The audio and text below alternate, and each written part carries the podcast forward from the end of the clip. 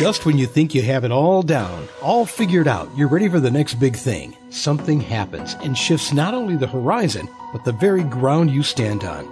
It's the part of life that no one likes to talk about loss.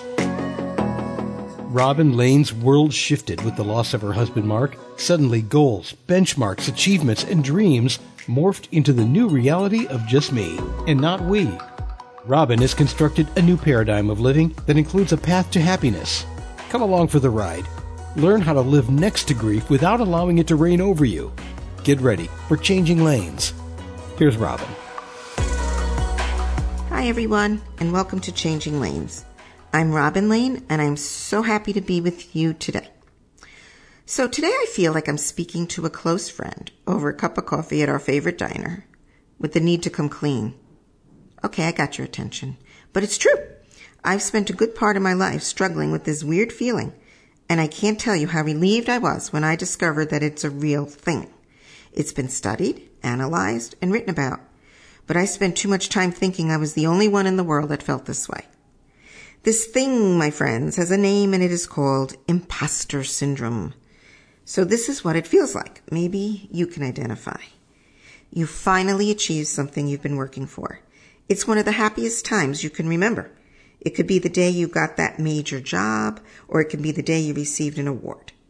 You bask in the sun for a brief time until this feeling that you are unworthy or undeserving hits you.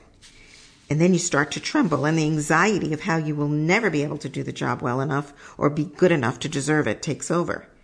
You walk around feeling like a fraud or imposter, pretending to be something you believe in your heart that you're not. I get the shivers thinking about it, and yet I can cite so many examples of when I felt this way. One of the first times was when I got my first teaching job. I wanted my own classroom so, so badly. When I was actually hired, I floated and then I hit bottom. I was sure I'd finally been exposed and the entire world of education would see I was a fake with no business being in front of 25 students, planning what they would do, learn, and experience every day of their lives for 10 months straight. It actually took years before I gained the confidence to feel that I had the right to be there. Maybe that's what kept me at the top of my game, that quest to be worthy. But who knows? And then I was offered the job as elementary principal. Not only the job, but the job at one of Westchester's most prestigious school districts where success is everything. Again, exhilaration, and then a crippling fear. Why on earth would such a place pick me? I can't do this. It was then that I learned about this imposter syndrome. Our superintendent greeted each group of new teachers and administrators at the start of the school year with a talk about exactly that. He shared this story about Harvard professors, upon receiving tenure, facing the overwhelming conviction that they would never be able to publish as much, teach as well, or contribute enough to Harvard as would now be expected of them. He spoke about the years that needed to pass to feel worthy of the job they'd been given. He told us it was okay if we were feeling this way and assured us that they were there to make sure we succeeded. I never forgot it. Even after a successful 25 plus years in education, I faced the feeling again when my book was first published. My writing coach and editor had to convince me that Mine was a story worth sharing and others would appreciate and benefit from it. All I could say was, well, but who am I to tell anyone anything? It is scary to be so vulnerable, and I didn't breathe until my first reviews told me that I did reach others. It did help. And guess what? The book actually sold. Well, continue that to right now. When I was first approached about doing a podcast, my initial thought was, are you kidding me? Who wants to listen to me? So much so that I called Mary Lou of Web Talk Radio to share how I was frozen at the mic, unable to utter a word. She talked me off the cliff, as did my friend and editor Rebecca, who told me specifically how my career and experiences just might make me worthy of sharing my thoughts and ideas. Me, who was so used to speaking in front of people over the years, feeling this way. Imposter syndrome. It is quite a nasty little bug to have. So when I decided to come clean and share this feeling, I went to the research. I couldn't believe how much had been written about this thing. So apparently the term imposter syndrome was coined by psychologists Drs. Pauline R. Clance and Suzanne A. Imes in 1978. Their research led them to interview 150 high achieving women. For all the participants, even though they were recognized for professional excellence and had consistent external validation for their success, none had internally acknowledged their accomplishments. They consistently claimed their success was a result of luck and others overstating their abilities. Early studies indicated that this phenomenon was more prevalent in women, but recent work supports the fact that men are equally prone to these feelings. I think maybe men are just more willing to come clean right now. Interestingly, this syndrome is widely experienced and it can lead to depression, anxiety, and general stress, but it's not recognized in the DSM.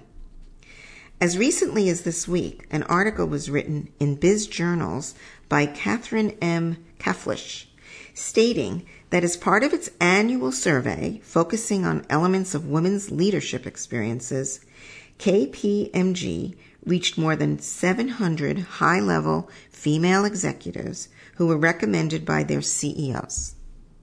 75% of these respondents responded that they had experienced imposter syndrome at some point in their careers, and 85 of these believed it's a common experience of women in corporate America, and yes, it is increasingly being acknowledged by men.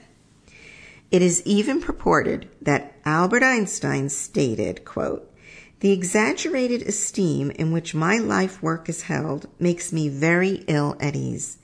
I feel compelled to think of myself as an involuntarily swindler. Unquote.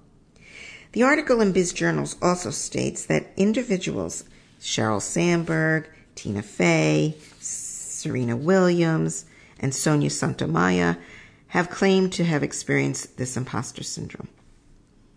I even found a test to determine to what degree I suffered from this malady. It's called the Clance imposter phenomenon test, and you can take it online. It's C L A N C E, imposter phenomenon test. I answered questions, submitted it, and voila, my results came back with a score of 80, significant imposterism. Well, at least I wasn't in the 81 to 100 range of intense imposterism, although I think the score could be flexible based on the day I take it. Of course, I take this all with a grain of salt, but it does validate a feeling I know I have experienced. So, what to do? What to do? Apparently, there are five subgroups of imposter syndrome. Dr. Valerie Young, in her book, The Secret Thoughts of Successful Women Why Capable People Suffer from the Imposter Syndrome and How to Thrive in Spite of It, she discusses the perfectionist, the superwoman or man, the natural genius, the soloist, and the expert as types of individuals susceptible to imposter syndrome. Across the categories, there are questions to ask yourself. Have you ever been accused of being a micromanager?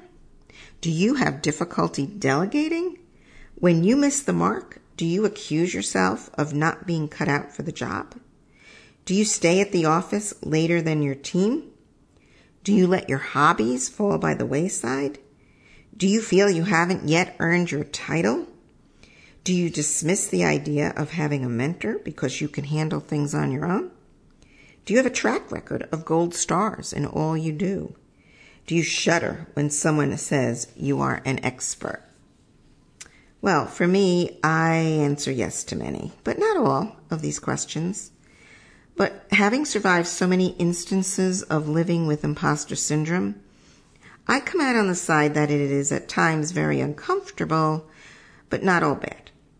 I don't think it's the kind of thing you can get rid of. I've talked myself through it over and over again, but it always comes back.